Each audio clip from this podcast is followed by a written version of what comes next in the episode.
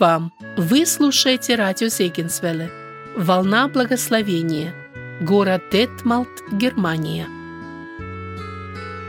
Дорогие радиослушатели, сердечно приветствую вас на нашей программе «Пути Господни», в которой мы рассказываем о Господних путях в жизни каждого человека. Я ведущая этой программы Элизабет Завадский. Позвольте мне, прежде чем я представлю вам нашего гостя, напомнить, что эту программу вы можете слушать каждую неделю по понедельникам в 7 часов утра и повтор этой программы вечером того же дня в 19.00.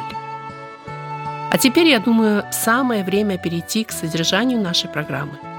Хочется мне ее начать с Псалма 24, стих 10.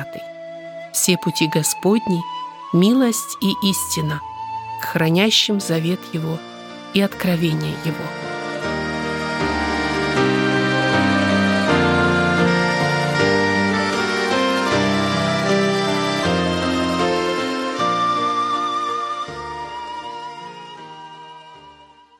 Как я уже сказала, у нас сегодня в студии гость, брат Михаил Безганс. Они с женой долгие годы несли миссионерское служение в городе Чите.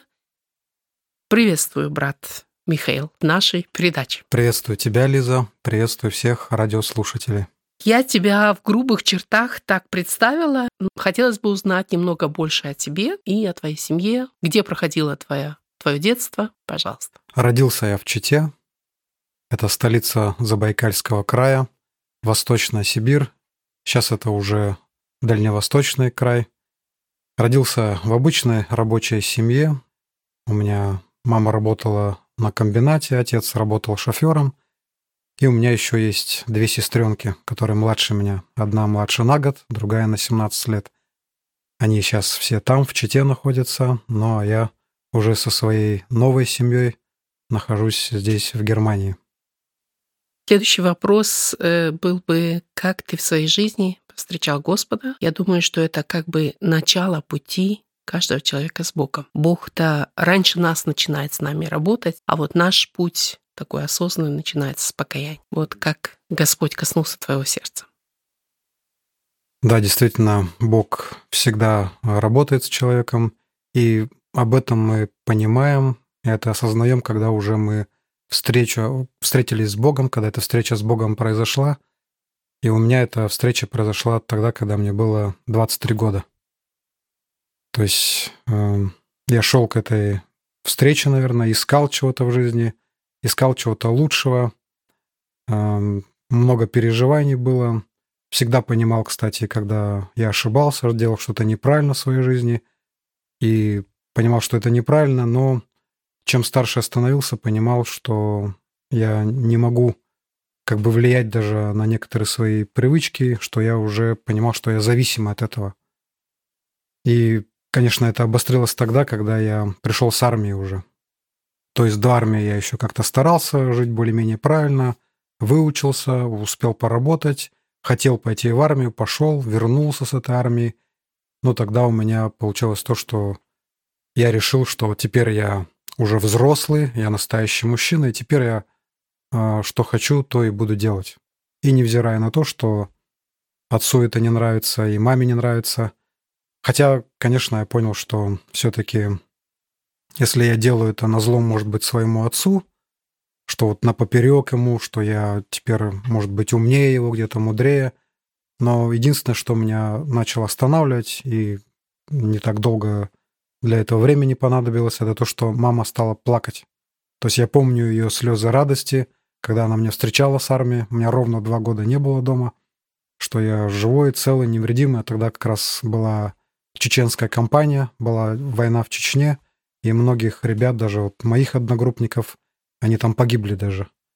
И вот, конечно, что я вернулся целый, невредимый, это была радость, но вот эта радость скоро смени... сменилась на слезы слезы моей мамы, вот эти разные проблемы. И я понял одно, что я все понимаю, что это неправильно, ничего сделать не могу.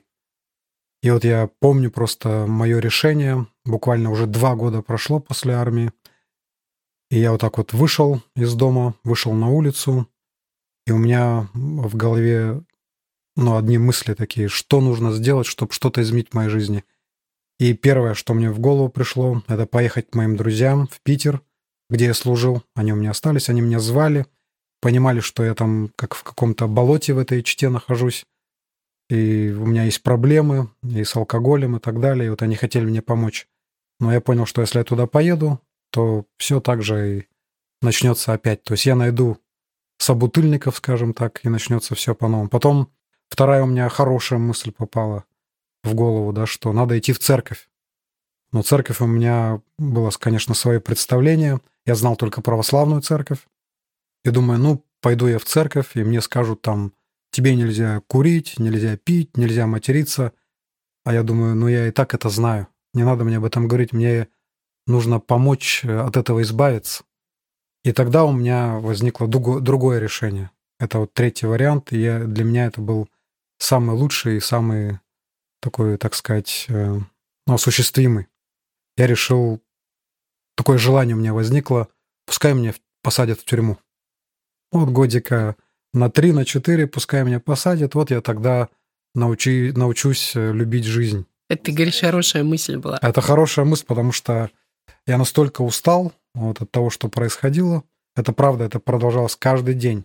То есть вот как я пришел с армии, а это был 90, 95 год, как раз время вот такой разрухи, такой депрессии. И мои друзья, которые в основном почти все не служили, они это дело решали очень просто. Они выпивали, кто-то курил травку и так далее, и они меня, соответственно, тоже этим полезным советом научили, в кавычках полезным, да. И вот, конечно, это все меня приводило, и я понимал, что это совсем не выход, и только это от этого хуже становится и мне, и моей семье тогда. И вот я тогда вот это желание, я, конечно, не побежал сразу грабить магазин какой-то там, обворовывать или что-то еще. Я просто вот пожелал и стал дальше жить, как и жил дальше. То есть опять гулянки, опять пьянки и так далее. И в итоге мы все-таки на работе у меня. Я был даже, несмотря на все мои гулянки, я был бригадиром у себя на работе. И вот э, решил воспитать своего подчиненного. Ну и, в общем, был не совсем трезвый и переборщил в этом плане, что в итоге нам адвокат сказал, что минимум 3, максимум 4 года. И как раз это то желание, которое я и хотел. Минимум 3, максимум 4. Мне, думал, так хватит для того, чтобы перевоспитаться там же исправительные колонии. Угу. Вот они меня исправят, и я стану лучше. И вот я помню 8 марта 98 -го года, готовлюсь к празднику э, Всемирному женскому дню, поздравлять маму, сестренок своих. И ко мне приходят с милиции тогда Это еще. ты был еще на свободе? Это еще на свободе, угу. да. Они приходят ко мне и... А причем интересно, что мы следователи знали. Это сын друга отца моего. Он приходит, дядя Саша, можно с вашим сыном там поговорить? Но мой отец, он тертый калач, он сразу понял, что меня забирают. И вот меня забрали в тюрьму, я не боялся это, я просто ждал, когда это наступит, потому что я думал, что она мне поможет, она меня исправит и так далее. И вот я попал в тюрьму и начал сразу же с первых дней вживаться в нее. То есть, значит, я должен как бы все, что она мне, чему хочет научить меня тюрьма, а, чему хотят меня научить там заключенные, я должен это впитать, этому научиться, и это должно меня якобы сделать лучше. Но, как я потом даже понял, на это потребовалось немало месяцев, месяцев восемь, что с волками жить поволчивать. Через восемь месяцев я вот просто вот это у меня осознание такое добивало, что я не для этого сюда пришел. То есть я не стал э, лучше, я стал, наоборот, еще хуже. А чем хуже? Потому что я начал учиться вот у этих заключенных, которые попали совсем не для того, чтобы стать лучше, а потому что их поймали, и они только и жили мечтой, чтобы опять освободиться и продолжать делать то же самое. И я понял, что я продолжаю так же самое думать, и если мне подарят свободу, все пойдет своим чередом. Все в таком же э, негативном таком свете. Но по Божьей милости там оказался верующий человек, настоящий верующий человек. Там было много верующих, которые, у которых на спине купола, кресты, и на шее крестики висели. Но когда ты с ними общаешься и понимаешь, что это только внешность, что на самом деле они не живут верой, но был тот вот человек, причем бывший мусульманин, бывший офицер, боксер, который верил по-настоящему в Богу. И это было видно. То есть он даже не кричал там, не ходил с Библией, да, там и говорил, что он верующий. Я просто это понял. Я, во-первых, видел, что он тайком каждый день читает Новый Завет, Гедеоновский вот этот синий, и видел его образ жизни. То есть он делал все от души, э, помогал там в камере, как насколько это возможно, то есть делал свое дело. Я за это уважал его. Он был с Краснодара. У него не было ни родных, ни друзей там в Чите. И поэтому я со своей стороны даже помогал ему всячески. Просто из уважения к нему, к его вере. И видел в нем вот этого настоящего христианина. И вот через 8 месяцев моего заключения я пришел к мысли, что этот человек мне скажет то, что мне сделать, чтобы стать таким, как он. То есть я захотел стать похожим на этого человека. Его личный пример. И вот эта жизнь на протяжении вот этих многих месяцев, она вот так вот на меня повлияла. Когда я к нему подошел, я спросил, а, Сейтумер его звали. Сейтумер, скажи, а, что мне сделать, чтобы стать таким, как ты? И он мне просто сказал, возьми Библию и начни ее читать. И посоветовал мне Евангелие от Иоанна. Он там покаялся или... Он уже верующий туда попал. Там еще отдельная история. Большая такая история, но такая очень хорошая и радостная, да, что человек был обреченный и уже собирался покончить жизнь самоубийством, и ему на улице, просто перед тем, как он уже это собирался сделать, ему дали брошюрку на улице. И он пришел домой и уже собрался попрощаться с этой жизнью, и в итоге думает, думает да, наверное, надо посмотреть, что в этой брошюрке напоследок. Понял, что там о Боге что-то, а вот захотел прочитать на прощание. И вот он прочитал и понял, что он чуть было не совершил самую большую ошибку. И он попросил у Бога прощения, и Бог восстановил его. Но вот э, за прошлые грехи, грехи юности его, скажем так, вот через семь лет, получается, он служил в Чите, и там получился конфликт со старшими офицерами. И вот за это, за, сбитое, за разбитое стекло в клубе, за, эм, скажем так, разбитое лицо у старшего офицера, его через 7 лет вернули в Читу. И он уже был верующий. И, конечно, для него, как верующего человека, он понимал, что Бог так сделал. Бог захотел, чтобы он был там, и значит, он кому-то должен засвидетельствовать. То есть не зря. И он со своей стороны, там, среди своего круга общения, он там я видел, что он пытался рассказывать людям, что-то говорил, но я никогда не слышал. То есть мы как-то были в разных маленько. Я был больше с авторитетной частью камеры, а он был с менее авторитетной, скажем так, частью камеры. Но вот настал тот момент, когда я понял, что только он мне может помочь. И он помог, помог лишь только тем, что сказал мне, что не стал мне объяснять, да, как что надо сделать, как надо помолиться, какую молитву прочитать и так далее. Он просто сказал, начни читать Евангелие от Иоанна. Это было его пожелание. И для меня это был ответ. То есть я не стал как-то противоречить этому, да, что я хотел что-то другое, как тот военачальник сирийский, да, когда ему сказали, надо окунуться в Иордании, и все будет нормально, ему это не понравилось. Ну а был у вас доступ к, к Евангелию? Целая сумка была этих Евангелий. Просто в один день а, пришли вот эти книгоноши, может, это миссия Гедеон, не знаю, я потом спрашивал, когда уже в церковь пришел.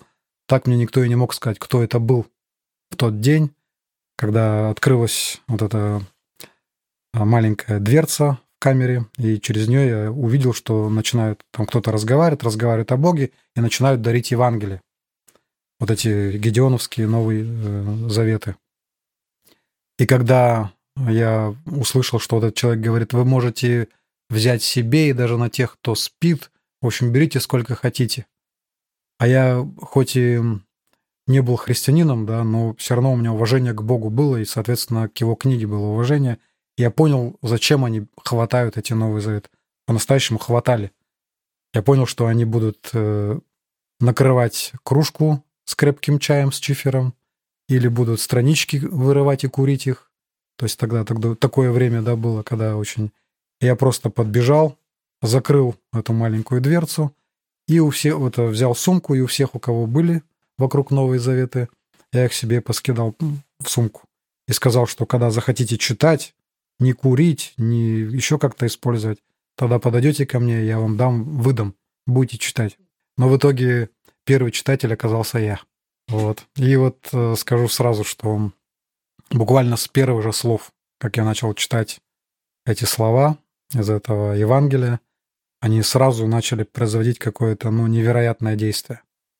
Ну, это интересно, хотя первая глава там... Слово было у Бога, и слово было Бог, и я просто нач... начал понимать, что что-то мне начинает открываться, потому что на самом деле я пытался раньше читать ее. Помню, когда еще до этого, даже, может, сразу после армии, моя сестра принесла такой же Новый Завет. Я помню, прочитал несколько страниц, у меня только голова от этого заболела. Я не разочаровался в ней, но понял, что, видимо, она слишком умная, эта книга, и я еще до нее не дорос. И потом мы уже, когда были в тюрьме, это был 98 год, и много, много людей говорило о конце света. И один вот из моих друзей, он сказал, у меня мама, говорит, православная, и она сказала, что в конце Библии есть книга, которая говорит о конце света. Это книга Откровения. И вот представляешь, мы сели троем, вот он, еще один там был парень, я, и мы прочитали всю книгу Откровения за раз. Ну и, конечно, единственное, мы много чего не поняли, но поняли одно, что это не так, как в кино показывают. Что это совсем по-другому. Никакого метеорита, ни еще каких-то бедствий. Там будет именно суды от Бога, которые, ну, какое-то у нас было представление. Но это вот так осталось, как информация, да. Но именно вот в этот раз, когда я начал читать уже Евангелие от Иоанна, это было совсем другое. Я даже закрыл книгу, закрыл Библию и подумал, что что-то со мной не то происходит, не должно так быть, я не такого ожидал. Я, может быть, какую-то мудрость, какую-то совет там хотел найти. Но мне было интересно, что будет дальше. И я опять открыл и уже не мог успокоиться. Я так читал и читал и читал. Не помню, как я заснул, но когда я проснулся, у меня первое желание было опять читать дальше. То есть и вот так вот, вот буквально с этого дня я даже не знал толком ни о покаянии, ни о каком-то примирении, ни усыновлении. Я потом это начал узнавать. Но Бог вот, этот, вот это начало мне дал. Интерес вот этот, да? Это больше, чем интерес. Потому что многие вот, как я вот слышала, что начинают читать, ничего не понимают и откладывают. Это первый раз у меня так и было. Я читал, читал, ничего не понял и отложил. Но здесь было уже то есть для меня вот этот момент, именно вот это первое какое-то переживание, я потом уже понял, что это как раз и было, когда Дух Святой коснулся моего сердца. Потому что потом я просто не мог успокоиться. Мне даже мои друзья говорят, ты же всего два часа поспал.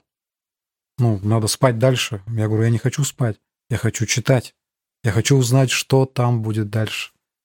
Ну и, конечно, очень много перемен Бог сделал, конечно, и во мне, и я так думаю, что вот через то, что Бог делал во мне, Он менял и камеру. То есть многое изменилось даже в принципах вот этой даже тюремной жизни именно в нашей камере, что даже ну, приводило к недоумению соседних камер, людей, которые там находились. То есть они не привыкли по таким принципам жить, жить да, и какую-то там работу своего рода делать. То есть я поменял некоторые принципы. Точнее, Бог поменял. Я просто читал и хотел жить. Это вот, ну, такой глоток э, воздуха такой был. Я, ну, действительно пережил то, что я ни от чего так еще не переживал. Я помню свои переживания, когда я впервые оказался на корабле, на боевом корабле, и когда мы заплывали в Кронштадт, потом в Питер, я думал, что больше вот этих переживаний у меня не будет. Но когда Бог коснулся моего сердца, тогда я понял, что вот это самое настоящее переживание – я даже на тот момент забыл, это какой это день был, забыл, где я вообще нахожусь. Потому что иногда у меня спрашивают, да, вот когда ты покаялся? То есть обычно там дата, месяц, да, там день, месяц. Я говорю, я не помню. Я помню, что это было после моего дня рождения. Но это случилось в тюрьме? Это случилось в тюрьме после моего дня рождения. И я просто уже единственное, о чем сожалел, во-первых, что теперь я понимаю, что я сделал, я готов во всем признаться, сознаться, и там уже будет, что будет. Но были еще у меня друзья неверующие, которых я просто так не мог подвести. Фактически, если я скажу правду, то вся их неправда, она вскроется. И у меня вот это единственное ну, мучило, я не мог найти вот для этого какого-то ответа, как мне поступить. По, по-христианскому, да, или так, по-божьему, скажем, я поступлю правильно, что сознаюсь, что это я сделал, но я автоматически зацеплю за собой тех друзей, которые заступились тогда за меня, хотели мне помочь, так сказать. Хоть и там, да, можно много об этом говорить, но вот такой момент был. И второе, что, конечно, самое большее потом, что мне хотелось, этот человек, который, через которого я уверовал, он освободился, уехал домой. Но даже когда он еще был, я понимал, что мне недостаточно общения с ним только одним. Мне хотелось познакомиться и с другими братьями, настоящими вот этими верующими, чтобы вместе общаться, вместе Богу служить, вместе жить по-настоящему теперь вот этой уже новой жизнью. И он меня так еще немного расстроил тем, что он сказал, что у них в Краснодаре в тюрьмах крестят. В тюрьмах, в зонах крестят, там привозят бассейны там и так далее, и прямо там крещение проводят. Но он сказал, что в Чите такого нет. И у меня опять такая тоже печаль, что я вот верующий, а крещение не могу принять. И у меня было вот это вот рвение моей души. Я не боялся, что мне придется там 3-4 года, а может больше сидеть в тюрьме. Я просто боялся остаться вот без этого общения, без крещения, без общения с братьями, ну а в итоге без церкви. И Бог сотворил чудо, никто в него не верил, то есть нам еще больше даже уже пророчествовали местные заключенные. Но в итоге еще буквально через 4 месяца э, Бог нам подарил свободу всем. Причем не, вне зависимости от того, что я сказал правду. Причем правду мне пришлось говорить последнему. Сначала мои друзья, поддельники, да, как говорится. Они сказали всю правду, а потом уже за ними просто повторил я все, что они сказали. Так они тоже с тобой сидели? Один сидел, один на свободе был. Потому что у того была жена, ребенок, а второй, который сидел только в другой камере совсем, он был э, холостой еще. Поэтому мы сидели, он был на свободе. Но с зала суда в итоге нас всех освободили и дали три условных, которые через полгода сгорели. То есть даже условный срок, он амнистии подлежал. Здесь начались уже милости Господни, да? Да, я их и там видел, да, в тюрьме, и это, конечно, ну, такое чудо было, да. И, конечно, меня встречают друзья, верующие друзья, с бутылками там и так далее. И я понимаю, что ну, я не этого жду, я не для этого хотел выйти на свободу, чтобы опять выпивать и так далее. И мне уже не хотелось. Я, соответственно, уже и не курил, не пил, и Бог сделал чудо такое, что я перестал вообще материться. То есть ни одного матершинного слова до сих пор я не сказал. Потому что Бог это сделал. А прошло уже почти 25 лет с того времени. И вот друзья поняли, что я не пью. Они задались вопросом, почему. Я сказал, что я теперь верующий. И мне теперь это неинтересно. Я их не выгонял. Я как бы понимаю это. Они остались моими друзьями. Они не стали для меня врагами какими-то. Просто это те, которые я понял, что они также нуждаются в таком же изменении. И это будет самое лучшее для них. Ну, конечно, они меня сразу не поняли и разошлись по домам. И я первым же делом открыл телефонный справочник, чтобы с помощью него узнать э, какой-нибудь телефон христианской, ну, что связано с христианством. Будь это церковь или что-то еще. И вот тоже интересный такой момент. Я не знал, в какую церковь пойти. Для меня же православная была церковь только. Но почему-то я вопрос все-таки вот этому человеку там еще в тюрьме задал. То есть если меня освободят, то в какую мне церковь пойти? И он мне стал перечислять много каких-то для меня странных названий. И когда он понял, что я, ну, для меня они ни о чем не говорят, эти названия, он сказал просто, в общем, пойдешь туда, где читают Библию и живут по ней. Угу. И все. И для меня это стало а, таким определителем, да, что вот я должен найти так. То есть все, что связано с христианством, я возьму, но я должен найти именно такую церковь. Живую церковь, да? Э, живую, да. Ну, тогда я даже не знал слово «живая» такая, да, но, по крайней мере, что она живет Богом, да, не просто называется, что мы верующие, а сами позволяют себе разные такие греховные вещи, да, а именно вот настоящие христиане. И когда я нашел этот телефон первый, позвонил, никто не ответил. На второй телефон, который я нашел, мне ответили. Еще так необычно ответили. Первый ответ обычно говорят «алло» или там что-то еще. Или я, по крайней мере, если я звоню в церковь, я ждал, что скажут «церковь такая-то», там «здравствуйте» там, и так далее. А я слышу такое, такие, такое слово «слухаю». Мне, конечно, было необычно, я даже опешил, но потом рассказал, что меня, в чем надо меня выслухать, что я, говорю, вот освободился, и вот хочу, вот в это же воскресенье, это был четверг, когда освободился, и вот в первое воскресенье я уже э, хотел пойти в церковь. И он мне сказал адрес, и я пошел в эту церковь. И пришел, когда даже своих э, двоих знакомых встретил. Хотя, несмотря на то, что город Чита — это 300 с лишним тысяч населения живет там, я встретил двоих знакомых, и один из них сказал, я, говорит, э, всегда знал, что ты придешь сюда. Хотя последняя встреча с ним, которая была, это прошло, наверное, с 91 -го года. Получается, вот, э, ну, очень много лет прошло, да. 8-9 лет прошло, и он сказал, что я должен был сюда прийти.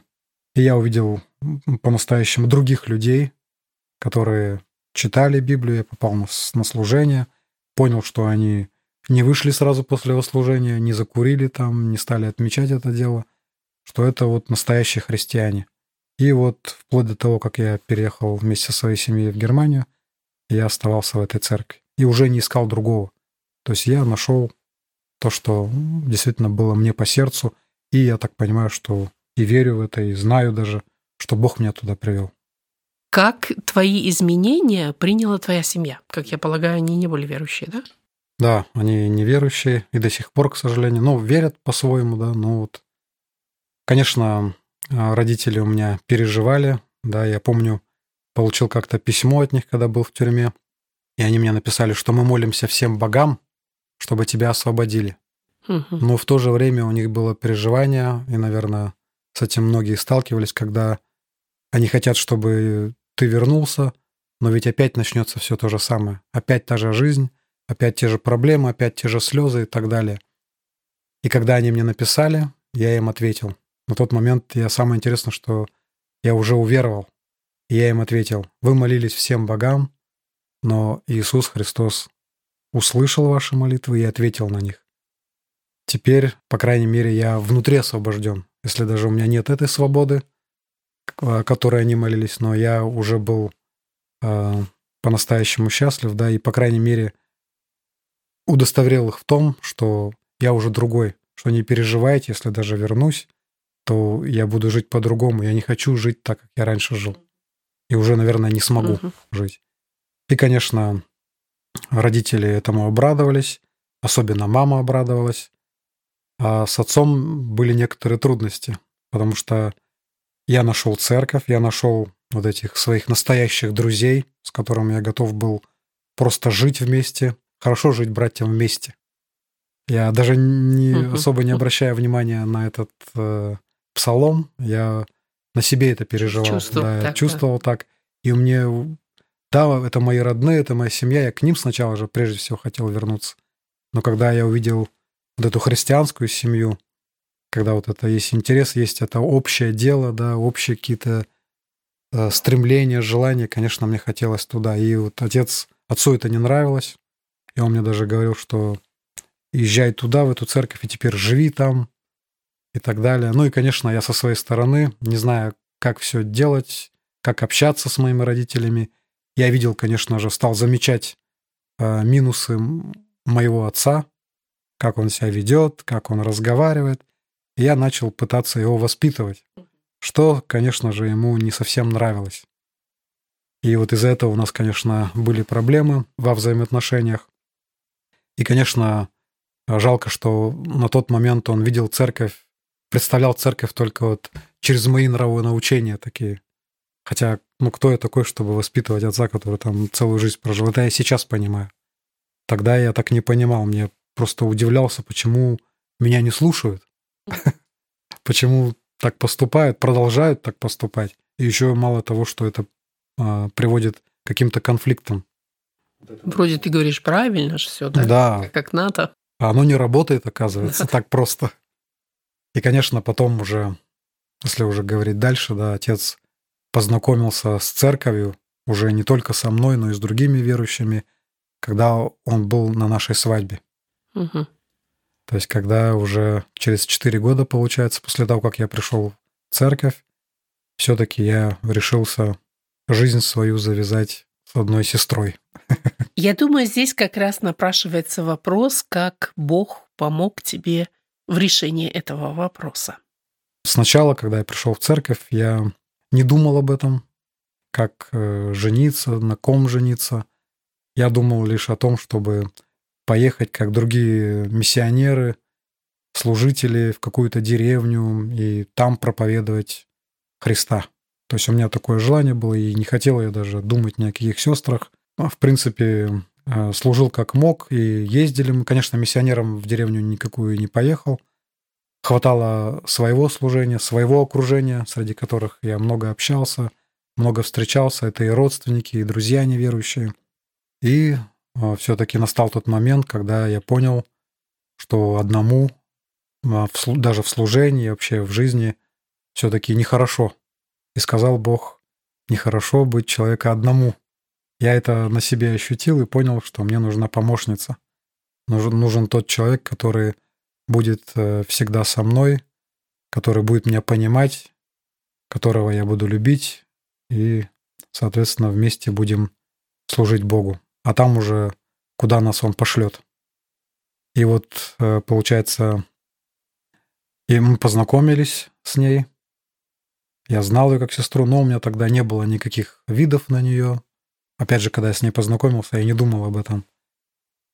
Но даже когда начал думать о том, как э, все-таки сделать правильный выбор, и стал слушать советы разных э, верующих, которые говорили, что она должна бояться Бога прежде всего. Вот твоя избранница, твоя половинка должна бояться Бога. Но когда я смотрел на наших э, сестер, я понимал, что они все боятся Бога. Они все верят в Бога, любят Его, служат Ему. И вот тут я, конечно, стал очень перед большим выбором и не мог понять, как с этим разобраться. Много говорили, да, что внешность обманчива, миловидность, там, красота суетная и так далее, да, Соломона там учит. Но у меня просто одно потом решение было. Я стал молить Бога о том, чтобы Бог э, выбор сделал мне так, чтобы я просто полюбил кого-то. Не просто, да, по каким-то признакам выбирал себе, чтобы Бог дает э, чувства людям. Я попросил у Бога вот этих чувств какой-то одной сестре, а не ко всем, соответственно, да. И Бог не замедлил. И самое интересное, Он дал мне чувство к той сестре, которая была ну, не на первом месте среди моего выбора. Но когда Он мне дал эти чувства, тогда, конечно, она стала на первом месте. Сразу же всех отодвинула, и, конечно же, она любила Бога. И я потом уже начал замечать, глаза, глаза больше открылись. Я начал видеть, что она ну, многих э, других сестер намного, что она служит э, больше других сестер. То есть она более ревностная была, более такая даже где-то принципиальная.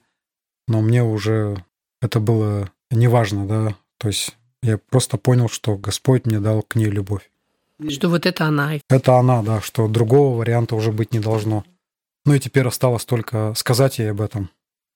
Тут, конечно, как, наверное, у всех молодых людей был страх, но я преодолел его с Божьей помощью, опять же, и сказал ей о своих чувствах, о своих намерениях, на что услышал не сразу ответ, да, положительный, ну, наверное, так положено, да. Сначала надо подумать, помолиться. Это было тоже такое непростое время, когда я ждал этого ответа, но в итоге ответ был положительный. И так у нас было венчание. Был сначала ЗАГС, в ЗАГСе расписались, а потом через два дня у нас было венчание. Было венчание в церкви в воскресенье. Это впервые такое было в нашей церкви, потому что всегда было по субботам, может быть, по пятницам, не помню уже, Но то, чтобы во время богослужения, во время второй проповеди, когда должна быть вторая проповедь, было сочетание, венчание, да, было сочетание. Вот это, вот это был такой эксперимент, и, по-моему, он больше не повторялся. Вот, и так вот, получается, это уже с 2003 года мы с моей женой Леной вместе. Ты еще не сказал, сколько у вас детей? А, да, не сказал. У нас четверо детей. У нас первая нянька, потом две ляльки и опять нянька. Это так говорят, да, у нас. Это у нас такое это равновесие между мальчиками и девочками. Так, слава богу, мы рады за наших детей. Ну и потом следующий шаг следования за Господом – это желание Ему служить, как вы в этом определились, или вернее, как и куда Бог направил ваше сердце Ему служить. Да, у нас было много а, служений в церкви, и мы как молодые люди, мы везде участвовали. И у меня, в частности, было служение такое, я посещал э, приемник, это детский приемник, куда свозили детей э, с разных семей, возможно, или еще откуда-то, но после этого их отправляли в детдома. И я ходил в этот детприемник и общался там с детьми, преподавал им уроки – на тот момент я уже играл на гитаре, научился. И мы так с ними пели песни. Вот это мое как бы служение. То есть я исполнял такое как бы заочное библейское обучение с детьми. Ну, это как тяжелые дети были, да? Да, это вот из неблагополучных семей. Разные были, нормальные вполне дети. Ну, не то, что малютки, а да, уже это уже взрослые, да, там да, да. вплоть до 16 лет. Это были дети. И Э, Лена тоже занималась и воскрески, и мы в хоре пели, и молодежное служение, и по тюрьмам я уже ездил, так иногда отпрашивался с работы и так далее. И вот однажды нам поступило такое предложение. То есть э, и нам уже пришлось вместе тогда с моей невестой уже это принимать решение, когда нам это предложили, что есть такая миссия, которая а, приглашает людей к заочному библейскому обучению. Ну, теперь уже не просто детей, а и взрослых, и детей в том числе, и так далее, чтобы они могли по почте получать библейские уроки, заниматься и потом, если у кого будет возможность, приходить в церковь. То есть такое первое знакомство со Словом Божьим, вообще с христианством. И, ну и в чем было тут преимущество, почему именно ко мне, потому что я уже этим занимался, ну, и они как братья увидели, что это подойдет мне, что я, в принципе, только добавится, э, добавится контингент, добавятся люди, с которыми надо работать. И вот они нам предложили эту работу. Ну, сначала мы думали, что это просто служение. То есть мы обычно работаем на своей работе. Жена у меня работала в университете, я работал на газостанции, а это уже будет как дополнительное. То есть свободное время – мы совершаем, и мы об этом думали, как бы и даже молились об этом. Но потом уже позже, когда мы вместе с ней поехали в Екатеринбург, чтобы встретиться с сотрудниками этой миссии, они нам сказали, что нам надо ставить свою работу, чтобы на все сто процентов заниматься вот этим служением. Это, конечно, для нас, ну, так шокировало нас. И, ну, и они видели это и предложили просто дали нам время, чтобы мы молились об этом, дали даже нам вот эти пригласительные, чтобы мы попробовали их распространять и так далее. И в итоге, э, спустя какое-то время, когда надо было давать ответ, мы все-таки уже, когда мы стали уже муж и жена с ней, молились об этом, переживали и все-таки решили дать положительный ответ с тем, что даже если вдруг э, что-то пойдет не так, мы всегда можем а, вернуться на свои места и заняться своими делами прежними, работой и так далее. Вот это было такое первое предложение и, наверное, самое такое главное, которому мы были верными на протяжении 17 лет. То есть мы оставались в этой миссии и служили э, в этой миссии и церкви, соответственно, и Богу, и неверующим людям. То есть и в этой миссии это была цель, это как раз благовестие причем э, различными путями. То есть, будь это дети, будь это тюрьма или еще какое-то учреждение, место и так далее, самое главное, чтобы проповедовалось Евангелие. И вот эта миссия, она отличала... Это немецкая, кстати, миссия. И И она вот этим отличалась от многих других миссий. Потому что обычно церковь помогает миссии совершать их миссию. А наша миссия была, да, в которой мы служили, получалось наоборот. Эта миссия помогала церкви в ее служениях, в разнообразных. И, соответственно, даже потом уже не было да, какого-то конкретного а, служения, потому что мы совершали все, что куда можно поехать, где можно подставить плечо, куда надо ехать, послужить машиной, словом, гитарой там и так далее, и так далее. То есть вот в этом мне, конечно, наше служение очень нравилось. То есть оно было такое гибкое, такое разнообразное, а, где не заскучаешь. Каждый труженик хочет видеть плоды или всходы своего труда, но это не всем суждено. Но я думаю, на протяжении 17 лет вы уже могли видеть такие всходы. Да, мы много имели общений, личных встреч, и были, конечно, и радостные моменты, были и разочарования, но в плане того, что человек загорелся, решил идти за Богом, и кто-то вставал на его пути и возвращал его на прежний образ жизни. То есть такое тоже мы переживали. Но, конечно, были и те люди, которые приходили и в нашу церковь и остались там, а были люди, которые, допустим, жили в каких-то других районах, и они где-то там на, э, в своей местности находили церкви, находили общины и там оставались. Да, их не было так много, но было много тех людей, которые занимались. Я вот помню первые, тогда вот в начале 2000-х годов, первые наши поездки, когда после каждой поездки, это где-то 5-6 дней, по разным деревням, мы получали ну, около, допустим, 40 писем. То есть люди хотели изучать Библию. И мы на встреч... проводили встречи в клубах, то есть э, рассказывали вот лично да, людям, пели христианские псалмы, свидетельствовали, и там люди тоже нам давали свои адреса, которым мы потом выслали э, курсы. Мы занимались курсом и маус, в основном использовали такие курсы. И видели, когда люди посвящали себя этому, у них был большой интерес, мы тогда с ними назначали встречу. И иногда ехали за несколько сот километров, чтобы встречаться с этими людьми, даже если это один человек, чтобы уже на личном уровне таком, да, познакомить людей с верой, с Богом, пообщаться, э, попеть вместе, помолиться, потому что многие люди, хоть они проходили вот эти курсы, но э, не знали, как это все на практике выглядит. Как молиться, что такое покаяние. То есть много таких практических вещей, которые позже мы уже при личных встречах обговаривали. И э, был такой эффект. Были, опять же говорю, что и наоборот. То есть когда узнавали, допустим, соседи или родственники, что к ним приезжали э, из неправославной церкви э, и начинали там разные сплетни нести, отговаривать, и человек вроде вот так вот загорелся, да, и хотел идти дальше, узнавать было интересно. его таким даже иногда э, ультиматумы ставили людям. То есть или ты с этими ребятами, или ты с нами.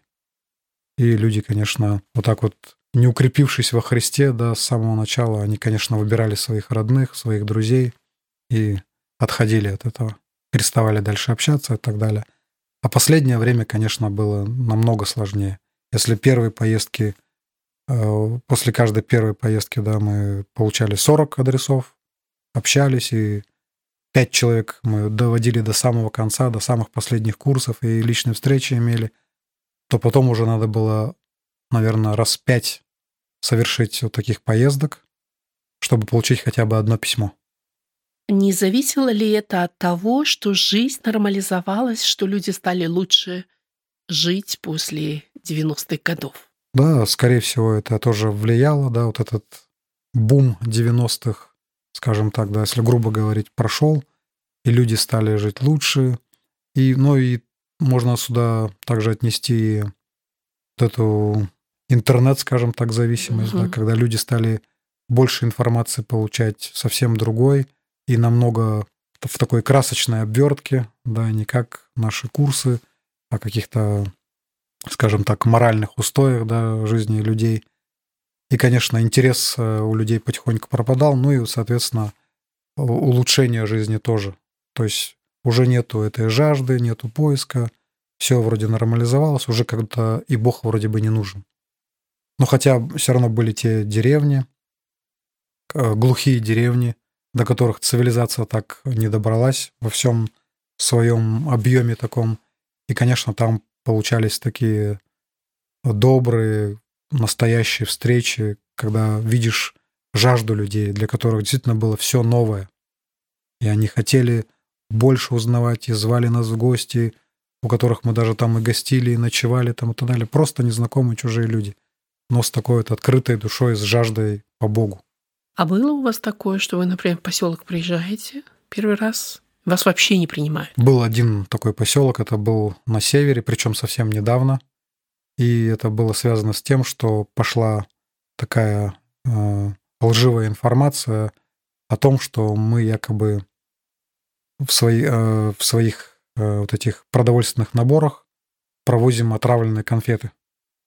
То есть даже так. Причем тогда уже была вот эта корона началась, и она людей там даже на северах, она очень пугала.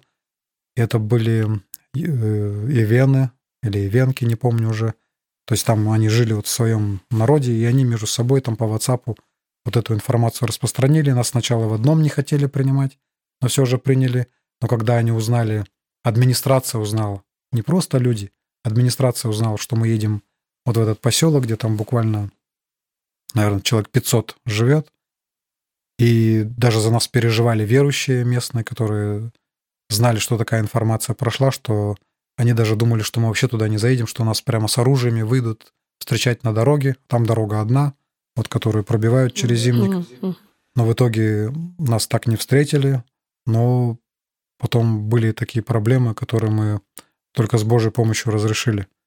Там даже участвовал местный участковый и так далее, которые не хотели просто как-то там законно разобраться с нами, что-то предъявить там, да, нам какую-то там, какую-то статью там и так далее. Хотели просто побить нас. Вот и все, чтобы нам якобы неповадно было. Но в итоге, когда э, Бог дал мудрости братьям отвечать как надо, и тогда они даже ну, извинились, то они были неправы, что, оказывается, вся эта информация, это была ложь. То мы действительно искренне приехали издалека, с нами были ребята тогда, это было на крайнем севере, в Арктике, э, и это с Якутска был, были, считай, люди, с Читы были, вот, ну, то есть с разных мест приехали, и явно, ну, глупо было бы думать, что мы привезли через администрацию, зная, что мы это совершаем, да, администрация могла просто нам разрешить травить полиция и так далее, ну, это просто как-то было по-детски глупо, но люди вот настолько иногда верят всяким слухам, что готовы вот так вот реагировать на них. Наивно как-то да, верят, да? Да, да, да. Был такой опыт, было напряжение. Но это такое яркое. Были такие, может быть, локальные такие моменты, да, когда, может, во всей деревне нормально принимают, но кто-то вот одному вот мы сильно не понравились. Да, и там разные моменты были. И с топором выходили, и с ружьем выходили. Но мне ружье не попадалось. С лопатой выходили, с палкой выходили. А так такого сильно серьезного такого не было.